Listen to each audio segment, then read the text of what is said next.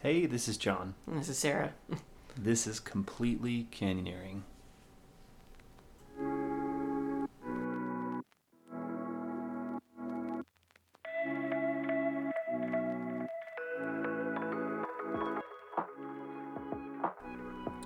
Welcome to episode one.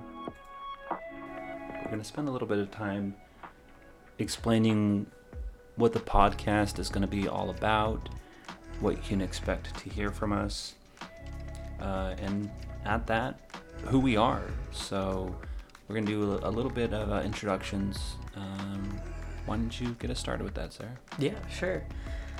So, canyoneering for me is a really pretty new passion of mine. Um, it's not something I ever expected to be in my life. Uh, growing up on the East Coast, you know, I've heard of caving and things like that. So, um, some similar things, had some friends get into it. But canyoneering to me has really fulfilled this childhood goal of mine of seeing as much of the world as I possibly could. Um, it was definitely not a way I thought I would see it, but I consider myself not necessarily a beginner canyoneer, but I think probably every trip that I have been on, I've learned something new, whether it be a minor detail to something, you know, bigger and more important, you know, clear up to rescue techniques and things like that. So I'm really excited to sit here and talk about it with you. Yeah, and that's, I mean, a lot of what our focus is going to be on with this show is technical canyoneering, so things that require gear and skill. Uh, Sara, you are fairly new to canyoneering, but you do some some pretty serious canyoneering, right? Like you've done quite, Yeah, a, quite a bit of I've- canyoning this year. At this point, I feel like I've done some pretty crazy canyons. Um, I think the I would say the gnarliest, for lack of a better term, was probably Bear Creek. But you know, we can get into talking about that later. But what about you? How's your what's your canyon experience? How do you feel about it? That's a good question. And, you know, to kind of give myself a little bit of an introduction, um, some of you out there may have already heard who I am or know who I am from a, previous show that I did called The Climber's Exit. Uh, I also make a lot of canyoneering content on social media, um, whether it's tutorial videos on TikTok or it's you know funny reels on Instagram. Uh, a big goal of mine is to grow the canyoneering community. I really want to make it more accessible for everyone. Um, you know, that's going to be a really heavy theme in this show is accessibility and mm, giving a lot more people the opportunity to canyon, right? Yeah, I think that's great. I also think that's a huge part of why you and I are sitting here talking about it is discussions you and I have had in the past about, you know, canyoneering, accessibility and education and, you know, various other things. So I Yeah. think hopefully we find some listeners that uh, also identify with those things. right? Because I mean, in in reality, there are some very real barriers to the sport, and there are some social barriers. And and my goal is to help people with the real barriers and also deal with the social ones. For example, um, you know, canyoneering as a as a sport or a hobby. As I mentioned, what we're discussing requires gear and skill. It requires knowing how to use the gear. It requires you know anchoring skill technique things like that. So it's not something that anybody can just walk into or should walk into. Um, but that doesn't mean that you can't start somewhere right? That doesn't mean you can't learn or that you can't um, become a canyoneer. Uh, and so one of those more social aspects is, is actually going to be a topic that we're going to cover a little bit later um, so we'll talk about that Yeah, you know, with the social things, like in being from a climbing background, you know, I've talked to other climbers and actually found out a lot of them have canyoneered to some aspect. It may not have been exactly technical, but it was definitely something they were interested in. So I'm, you know, really excited to have that info out there for them and things like that. But that being said, what are we talking about today? so today we are going to cover canyoneering etiquette. Uh, we we actually got this topic as a um, suggestion from someone that uh, is new to canyoneering, and as I thought about it, you know, I, I was like, yeah, I, there were a lot of things that I had to learn, or a lot of best practices that I established from canyoning with different people and different groups, and some of that can be really easy, and some of those lessons can be a little bit harder. So let's let's talk about that. Yeah, some of those things in you know that could be considered etiquette. I have also discovered are not very apparent. Um, they're not directly, you know, spoken. Give me an example. Um, things like you know it's silly, um, and this even applies in like the climbing world. Is you know don't be stomping all over people's ropes, like things like that, or don't go. A big one I've learned is don't go bouncing on people's ropes. You know, Mhm. in what, does can- that, what does that mean? um, in canyoneering, um, I personally am guilty of this as well, of you know adding too much friction to my device, and I'm not a heavy person, but I do it because I get intimidated, and then I end up having to feed it, and it's bouncing, and that causes you know can cause different abrasions or okay. things like that. So like I think in canyoneering it may be more common to use other people's gear. Yeah, Maybe, maybe not, I don't know. But in this instance, because canyoneer ropes are static, you can cause a lot more damage if you are being more reckless with it, right? yeah. so, you know, as a, shots. as a general rule, if you are canyoneering with other people's rope, it, it's absolutely a good rule of thumb to be as respectful as you can. You know, while you're using the rope, on the rope, whatever. Uh, yeah, I think that's a really good yeah, one. you know, you're not necessarily a general rule that we go by is, you know, have three times the length of your longest rappel, right? So you may not end up on your own rope. Most of the time, you know, you might be leapfrogging ropes to get through something, you know, to save yourself time. So, you know, you just want to be respectful of other people's gear because we all know it's not cheap. So I'm gonna go with one that I think is going to happen if you are new or an experienced canyoneer because a lot of the time we don't run canyons with the same people. And I'm gonna kind of hit this on the head in two different directions. I'm, and I'm gonna cover online Mhm. and I'm going to cover in person because the way that that the canyoneering community is, if you are trying to get into a new group or a new area, um, most of the introductions typically happen online, you know, like through Facebook or something like that. And there's definitely like a right and a wrong way to kind of introduce yourself. And so online in um, in groups if you're looking for beta um, suggestions, canyoneering groups, people to go canyoneering with. I have found it's always a good idea to get you know give everybody say hey you know my name is so and so uh, you know I'm maybe say for example I'm new to the Pacific Northwest I've done a lot of canyoneering in Utah and in the Southwest.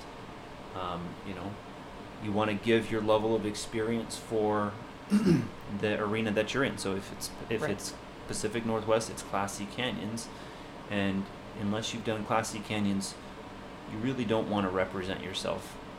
You know, As as, as having you know As maybe a Swiftwater canyoneer. Right. You know, let's say you've done 200 canyons in the Southwest, in you know, in Moab and things like that, and uh, potholes, natural anchors. I mean, a lot of those things you're really good with, but Class C canyons are a whole nother experience. There's a whole nother set of skills, uh, and so you know, being upfront about those skills is really important, and people will respect you for it. Um, so that said, you know, giving uh, kind of an idea of what your level of skill is like, and then what it is that you're looking for. I've had people that they're saying, yeah, like I'm just looking for a guide in that area, someone to tell me like where I can pick up some beta, So some people have been like, I'm looking to do some canyoneering in that area. Is any you know is anybody doing any? Um, so kind of including a really good detail about who you are, so that people have kind of a, a starting point on talking about bringing you into their group. So that's the online part of it. Uh, let me cover in person because I, I feel like this is um, a lot more in depth and that's Right. because you know you're you're potentially going to need to cover a lot more info right Yeah, exactly. You know, you look like you were saying, you look at two canyoneers, somebody from the PNW who's done 200 descents, as opposed to somebody who's done all Southwest. Like their skill sets are completely different. You're looking at, you know, in the in the PNW hydraulics, traverse lines, things like that, where Southwest you're looking at pothole escapes, and the you know those skills don't aren't necessarily overcross or Yeah. you know shared in different canyons. Sure. Um, so there's that, but the you know you start talking about the in-person aspect, and you also start considering things like medical needs. You know, somebody may Yeah. have you know an allergy, like a you know a bee allergy. You get stung by a bee, that can be really serious for people. You know, so I think that is also something that gets overlooked in Totally. introductions. shouldn't shouldn't ever Shouldn't. especially the medical part uh, but I, I do think that there's a lot of assumptions that tend to be made hmm and I think that that's your best opportunity to avoid potential issues while you're in the canyon. And what I mean by that is before the canyon you have the opportunity to kind of establish roles. Certain people are really good at route finding and navigating. Certain people are really good at um, maybe climbing or anchoring. Uh, and so talking about that before the canyon can save you a lot of time and frustrations. I've you know I've definitely been in groups that there are three different people trying to navigate to you know rappel number one. Right. Yeah, we've all been there. You know, I I've been in groups that the consensus is there is one sole canyon leader that kind of handles everything and but you know for me canyoneering is very much a team sport and if you know say you are better at the navigation getting to that first route so be it you know i'm down to follow you and let you handle that but if there's another person that's hey i am confident you know i want to rig and lamar everything I think that's also okay. You know, I think sharing skill sets within a group is something very valuable because there's also somebody going to learn from you. Yeah. To me, the theme of all of this is having just enough humility to be able to say, okay, like, what's the best way that we're going to be the most successful? You know, maybe I'm feel like I'm fairly familiar using Gaia and Garmin or other GPS apps, but you know, this guy has been here four times, or you know, this, you know, this girl has rigged this rappel six times. Um, you know, like I, really don't mind taking a little bit of a, a back seat to let someone shine, for lack of better words. Uh, so just really, it's it's a big part of just communication is getting that out of the way to avoid the issues while you're there. Yeah, that's also being said. Just because somebody knows something, don't always assume they're right. You know, if you feel, you know, you can always ask questions. And I think asking questions is also something that's very welcomed. Yeah. Um, I really appreciate when people ask me questions because it makes me evaluate, you know, my own skill set and things of that nature. Um, and then I'm gonna look and oh, did I, you know, did I rig that correctly? Like, Yeah. did I overlook that? You know, we. To me, I try not to become complacent. This is another one of those social things where it can be the difference in someone's experience. and I, I've sat in a few classes where someone had said, "Oh well, I did this this one time this one way, and I got chewed out by this person, and this and that and this." And so I don't think that that's necessarily an uncommon experience because again, this is a sport that requires knowledge, and hmm so you know a lot of people like to make sure they have a lot of it, which is great. And I think that um, when you are in the practice of asking questions instead of making statements, you learn. You know, you learn more about yourself, about other people. You know, a, a good uh, a good practical example of that is in anchor building. A lot of times I've seen people rig an anchor 10, 20 different ways, and any single one of those isn't necessarily wrong. What's more important is understanding how that anchor works so that you can inspect it and know that you're going to be safe when you're going down it. Uh, you know that having that knowledge is is something that, again, like you mentioned before, when you're kind of an active participant in the canyon, you don't want to just cruise along in the canyon assuming everything's being done for you, unless you're paying someone to guide you. Right, and that's what guides are for. You know, I think that leads to a very good point of you should really expect to double check and be double checked. You know, down to locking your carabiner on your descender. Yeah. Hey, I'm guilty. Yeah, I think that is one of the, the one of the parts of these more organized canyoneering associations that I appreciate, like the ACA, is they're they're very adamant about like safety checks and double checks, and it gets you in the mindset of having people do that to you, and that's important. I think it's really important to be okay with people saying, okay, like, are you set? Are you safe? Um, because you know, most most of the time an, an accident isn't going to necessarily happen because someone is doing something wrong it's just an accident it's a mistake right Right. Yeah. I always, you know, anytime I'm, that's going on, you know, you or whoever's, you know, double checking me, I always hear the sound, Do you have your exit buddy? remember that? And, you know, I really appreciate it because I remember getting in, into climbing and getting complacent on my safety checks. yeah And, you know, that's something I don't really think you person- personally should be doing in canyoneering because there's so much more element, so many more elements you have to take care of and pay attention to and things like that. yeah. And i think that that's a good point is is like because there is such a large responsibility and a wide amount of things that you have to remember like be okay with having other people help you with that you know? We're all human. So my big one and this is kind of one that i think some people realize more than others because it tends to be the ones that are doing this but uh,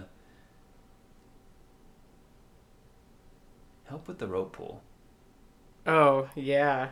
you know, I have definitely been on the end of, you know, I think there was one we did recently. I think I cleaned probably four or five of six rappels. yeah And it's it's tiring. It's hard. Yeah.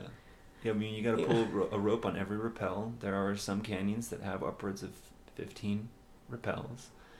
Uh, rope management obviously becomes a, a very big part of canyoneering. Um, but this is something that anybody can do. You're, whether you're beginner, whether you are experienced, is just making sure that you're taking turns doing your part.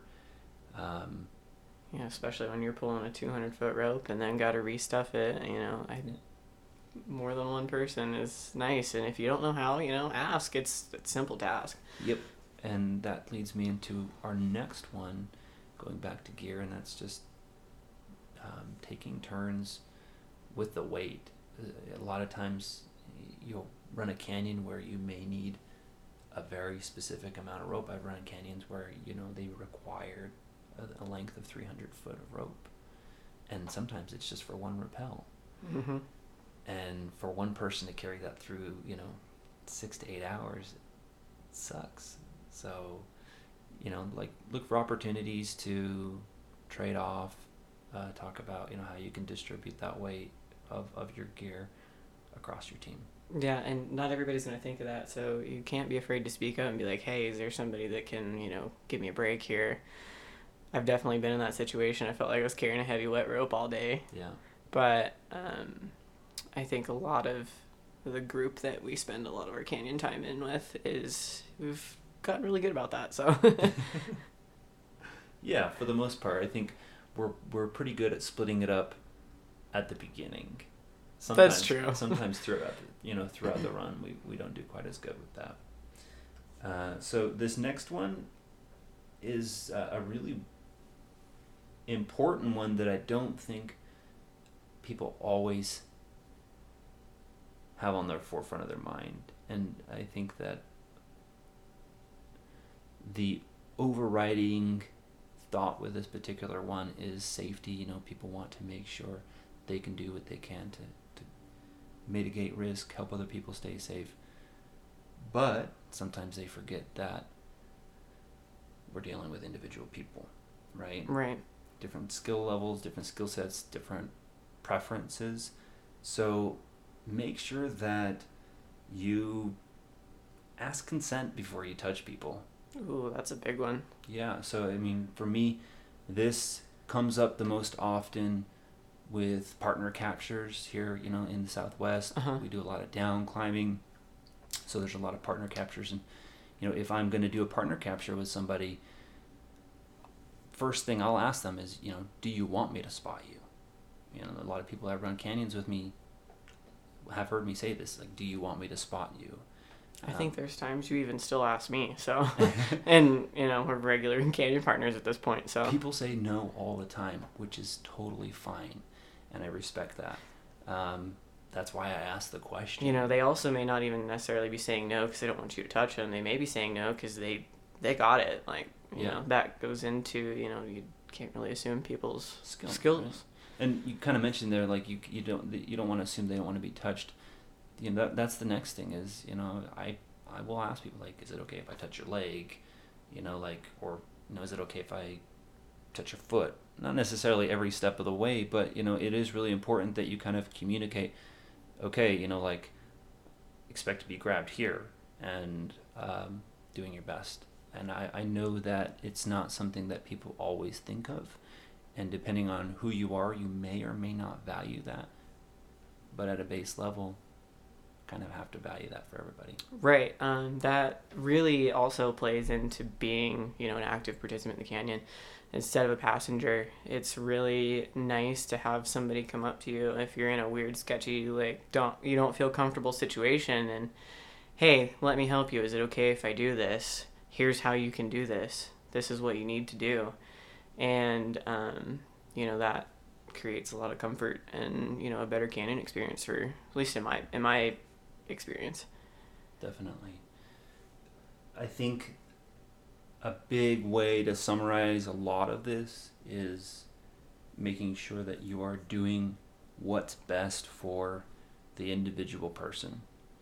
And that means that, you know, if you get to a feature and it's down climbable, but not everybody wants to down climb it, you know, you some if, if someone wants to rappel it, that's okay. I mean, a situation like that happened for you pretty recently, right? I believe so. Colorado. Uh, Colorado. I'll say which, which one were we in on that one? There was a few of those. Yeah, that that first jump. Oh yeah, that was um, you know, it was a probably a twenty foot jump. It wasn't super high, but I remember one of the one of the chicks that was with us. Um, she told us that you know she did touch bottom on it, and I think that really psyched me out. And I'm standing there, you know, you're behind me, and I'm ready to jump, and got inside my own head, and we actually ended up uh, rigging a rope, and I rappelled off the end of it. It, you know, only really added what two minutes to that, if that. Yeah, we rigged it pretty fast. Yeah, and you pulled the rope, and then it was your turn. I wanted to jump. You were ready to jump. I did jump, and uh, it was deep. It was deep. So yeah. Uh, yeah, it was it was a good one. I mean, hey, it felt deep when I got down there, so Yeah. may, maybe I should have jumped it. Maybe we'll go back and do it again, and I'll re- I'll jump And, it. and you know, there's been other situations, especially with down climbing, that I'll see different levels of com- of comfort, and you know, especially if there's an anchor there. I remember more recently this year, a big one was like Mystery. Like Mystery had tons and tons of rappels that you could really like optionally down climb, and um, you know, some of them we down climbed, and some of them, you know, we still set up a rap for. Right. I mean, how many times have you heard me say, "Is it an actual down climb or is it a Jon down climb?" Uh, Because that's uh, that's a different perspective to Yeah. take in.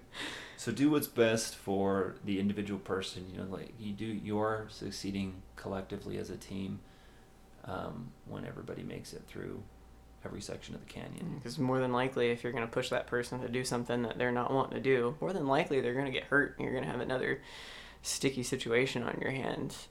Um, you know, that could turn into a sour situation. And, you know, you never know. You can't predict what's going to happen in that person, you know, to that person or what's going through their head of why they're not comfortable with that. Yeah, You know, whether that's new, I mean, I can think of several occasions, you know, us being in southern Utah and, you know, seeing you stem right over it. I'm like, I, I ain't doing that. you know, so I'll squeeze, you know, right through it. yeah, But there's a lot of people that don't, aren't necessarily into that. Absolutely. So, canyoneering etiquette, uh, a few things to consider when you are participating in canyoneering with anybody in general. Um, let us know what you think. Uh, we have set up a few different channels of communication for you to get a hold of us. We want comments, feedback, suggestions. Uh, how can people get a hold of us, Sara? Um, so we have set up an Instagram and um, we also have an email. Uh, our Instagram is at completely canyoneering, and the email is also the same at gmail.com. Awesome. So that's going to wrap up episode one for us. Um, next time on episode two, we're going to have a little bit of uh, discussion, uh, gear review. Going to talk about Sportiva TX Canyons, right? Yeah. They, um, uh, that should be a fun chat. New this year to uh, to the market, so both Sara and I have been using them for a couple months now. So we'll give you a solid, you know, what probably it's been like probably a four month review now. Yeah, I think we've been wearing them for about that long. Uh, I also think we're going to talk about, you know, planning some canyon trips and Yep. logistics of that. Yep, we're going to talk about, uh, you know, some good ways to make sure you're successful on new canyons or, you know, maybe areas that you're not familiar with. Um, so, yeah, that's, I'm going to cover it for tonight. Yeah, well, I think well, I'm excited to see where we go with this. It'll be a good time. Awesome. Well, I just want to thank everybody for listening, and uh, we've got the best community out there, so let's get in the canyons.